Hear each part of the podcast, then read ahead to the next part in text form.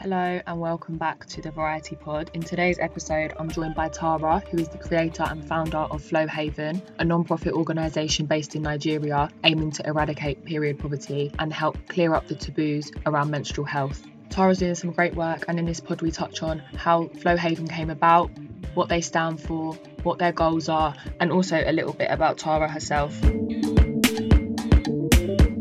Welcome. Thank you. Thank you for having me. Tell me about yourself. So, my name is Tara, and I am 22 years old. I am a biomedical science graduate, so I studied biomedical science at uni, graduated, been working in the hospital ever since, up until about January 2020 last year. I moved to a new role in a different hospital and unfortunately, because of the pandemic, I haven't been able to start that role because it's in England and I've been in Nigeria since about March last year. So um, I like to read. I love skincare. I love hanging out with friends. Also, like sleeping a lot. I really love sleeping. um, yeah, um, that's a bit about me.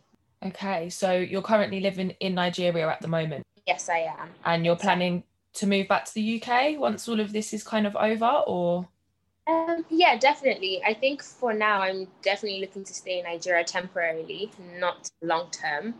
And then I'm looking to move back to the UK and potentially do my master's.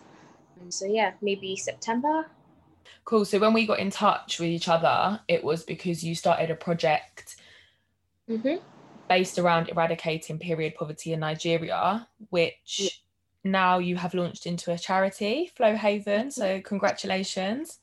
Thank you. Thank you very much. Thank you. So, tell me a little bit about Flo Haven and what it stands for. So, Flo Haven started, I want to say September last year. So, I had um, a passion to be to help in society to help with period poverty because what happened was um, it all started actually um, at my grandma's house because I was in Nigeria for so long. I was actually at my grandparents rather. I was at their house for about three months, and then I read a news article paper that said things unsafe things girls do because of lack of access to sanitary and menstrual products. And the stories really broke my heart. And I was basically not acquainted to the fact that people were struggling to afford uh, menstrual products. And I felt like, wow, if I hadn't had read this news article, I wouldn't have known this was a problem. So I then was really burdened by it. And I literally took my phone on a rainy day. I went out into the community and I said, I'm going to speak to girls to see how this how this may potentially have been impacting their lives. And I took the cam- my phone camera and I started asking girls, like, do you mind me asking you questions about period? Do you mind talking about it? And the more I asked questions, the more I was open to the reality of people suffering with period poverty. And the more I felt a burden to do something about it. Because if I hadn't read the newspaper article, I wouldn't have known that this was an issue, especially in Nigeria. Like girls would use things like dirty rags, palm leaves, tissue for some that are fortunate enough to have tissues, um, foam. Like it, it was really, you know, bizarre things that they were doing and i was so heartbroken by this. So i said i'm going to do like um and i'm going to act as an independent volunteer and just go out to communities and give out pads to girls and teach them about menstrual health because the fact that this is a problem is very alarming and it looks like the government aren't doing anything about it. So i have to kind of take initiative so I eventually then went to school in Nigeria, in Lagos, Nigeria, and um, I put it on social media. I said, "Hey guys, I did a documentary. Look at what's happening. I need your help. We can all do this together. Let's start a movement." And people reached out to me saying they'll love to come. They'll love to help out. They have a community. They have a school. So everyone just kind of essentially came together, and we ended up doing like you know, meeting the same goal, which was essentially about you know, providing menstrual products for these girls and also providing the education they need to feel empowered about their menstrual health. So yeah, that was how Flo Haven essentially started. I then felt like, you know what, the outreach was just like a glimpse. It wasn't, I didn't feel like I had played a pivotal role in this whole world of purity. So I said, you know what, I'm going to take it to the next level. I, I actually wanted to do something more permanent. So I decided to, you know, register it as a charity and, you know, put myself out there and be able to provide more help. And i because i didn't want it to be a one-time thing or something very temporary.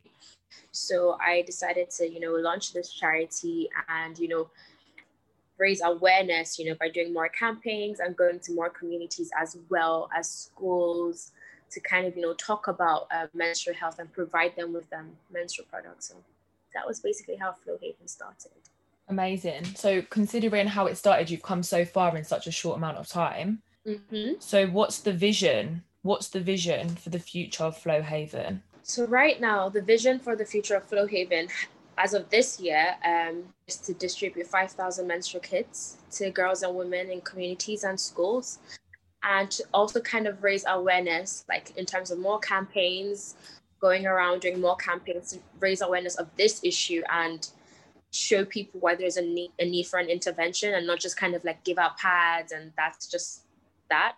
So um, yeah for the future of Flo Haven is essentially to raise more awareness doing more campaigns and going out to different communities and making an impact rather than just giving them the pads and you know counting them as numbers looking beyond the database and trying to impact individual communities by potentially adopting communities and you know going in regularly and being able to make an impact on their life not just you know about the menstrual pads or um, about going in for outreach but to actually impact their lives to give them the tools they need to feel empowered about their menstrual health so they don't end up you know making the wrong decisions about um, their menstrual health so yeah. Yes, when you decided to start Flo Haven and the whole project, mm-hmm. you've been very heavily focused on the education side of it, which is amazing. So, do you feel like a lot of people who are living in less fortunate areas and also quite undereducated about their menstrual health? Yes, definitely. And I felt like for me, what highlighted that was the documentary I did. So, when I spoke to them and I,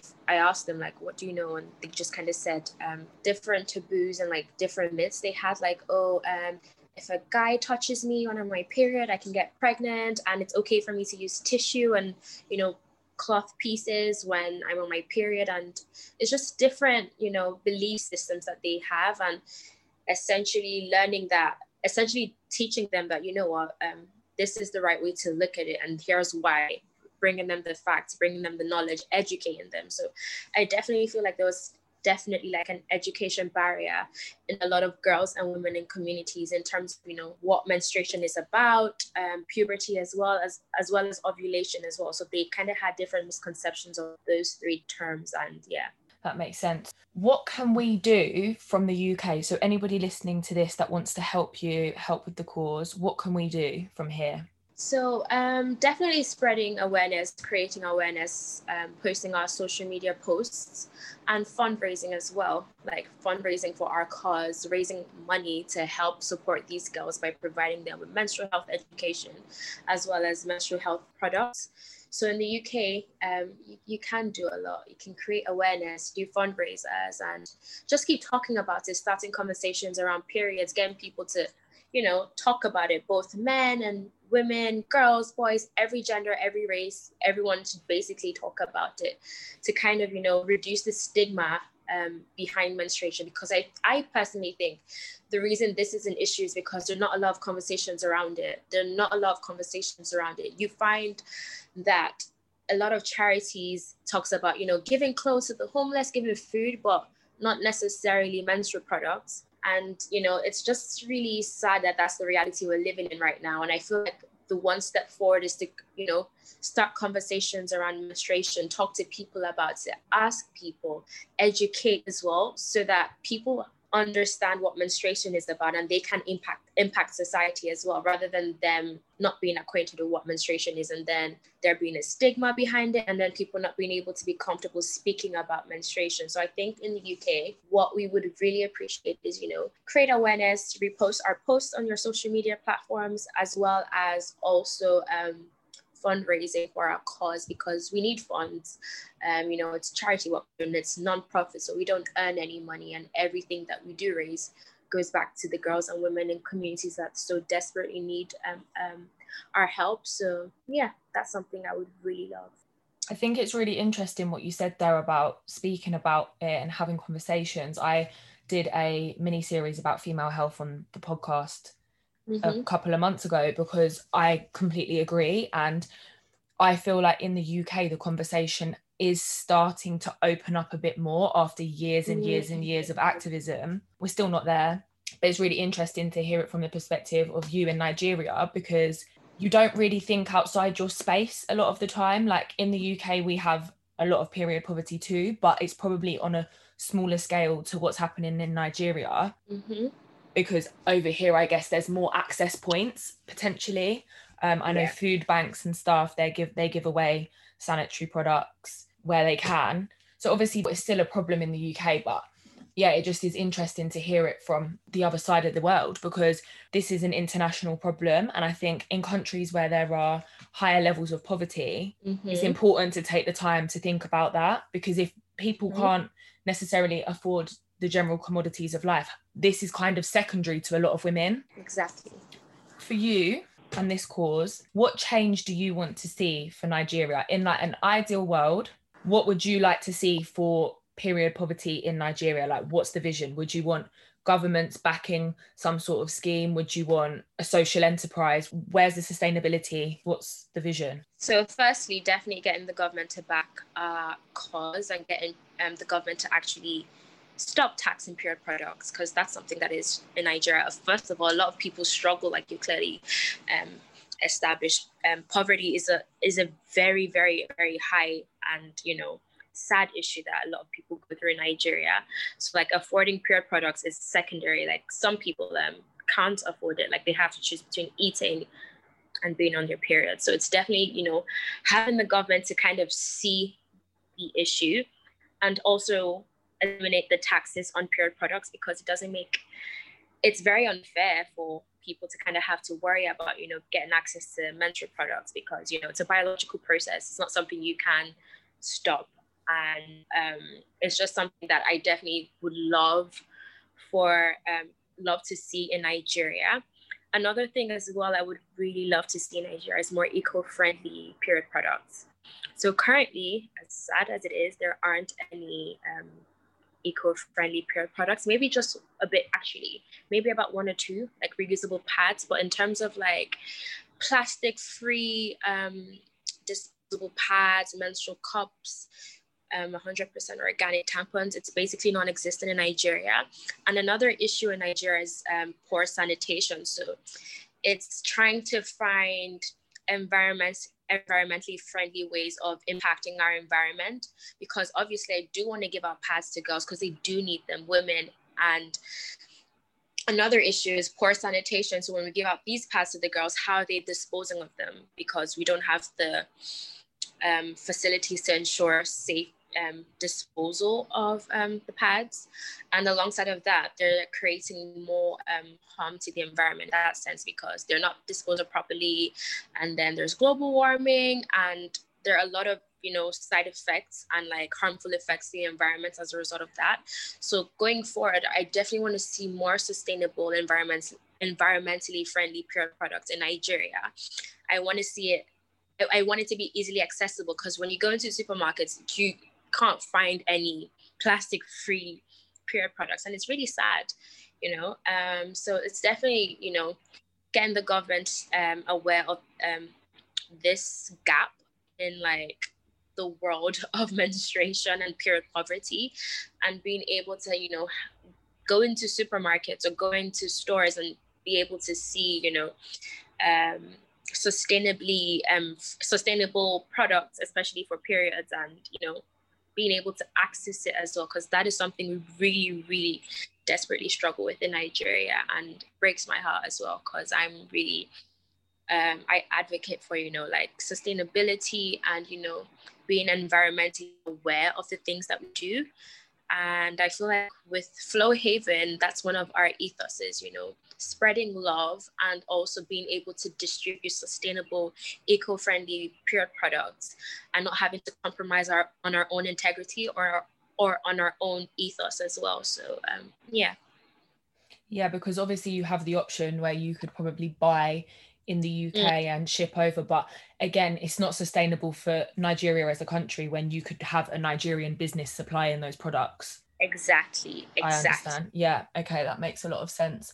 Also, I remember I mentioned to you about um, menstrual cups and quite ignorantly because I didn't even think about this about the stigmas. And you mentioned to me that there's obviously a lot of stigma around penetrative menstrual products. Yes, yes. Talk to me about that a little bit.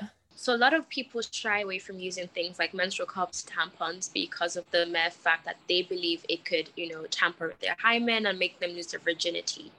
So a lot of girls and women in community tend to use um, disposable pads or reusable pads just to avoid that whole scenario and that whole belief that they um, think um, could happen to them. So I think it just kind of stems from cultural like misconceptions, you know.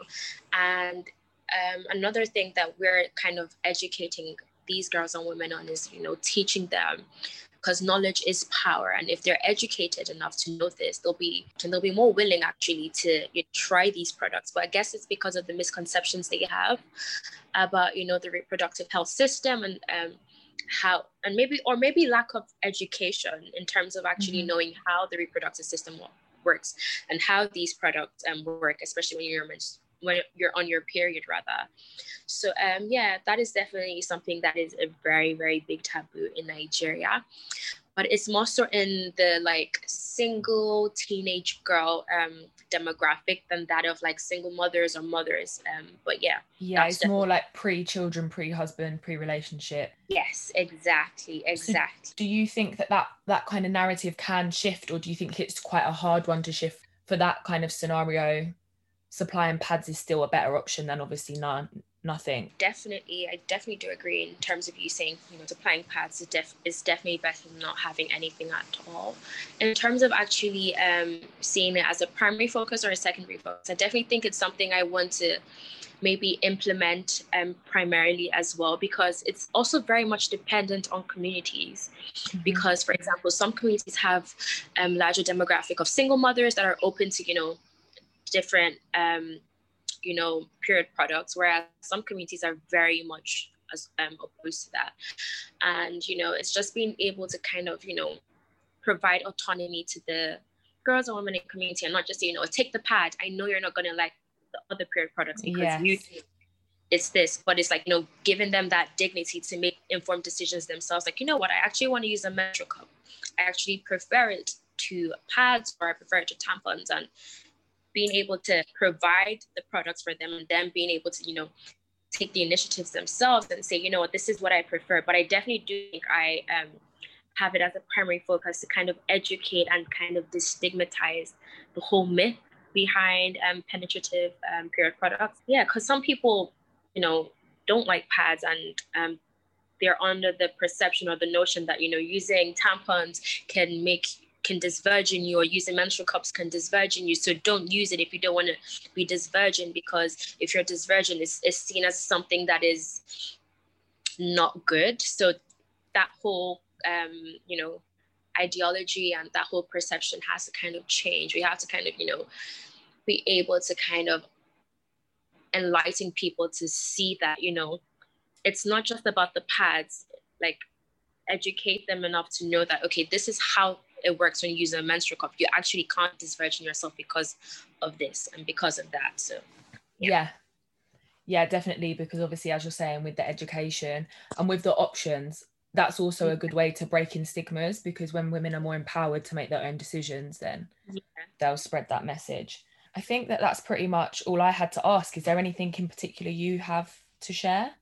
Um, yeah, I guess just get everyone to kind of joining on our movement and support in diaspora. You don't have to live in Nigeria to be part of Flo Haven. You can be part of Flo Haven from wherever you are. And just encouraging people, boys and girls, men and women, every single gender, every single um, demographic to essentially start conversations around periods because it's something that I feel like is a very big issue in period poverty. The fact that conversations aren't being, you know, started.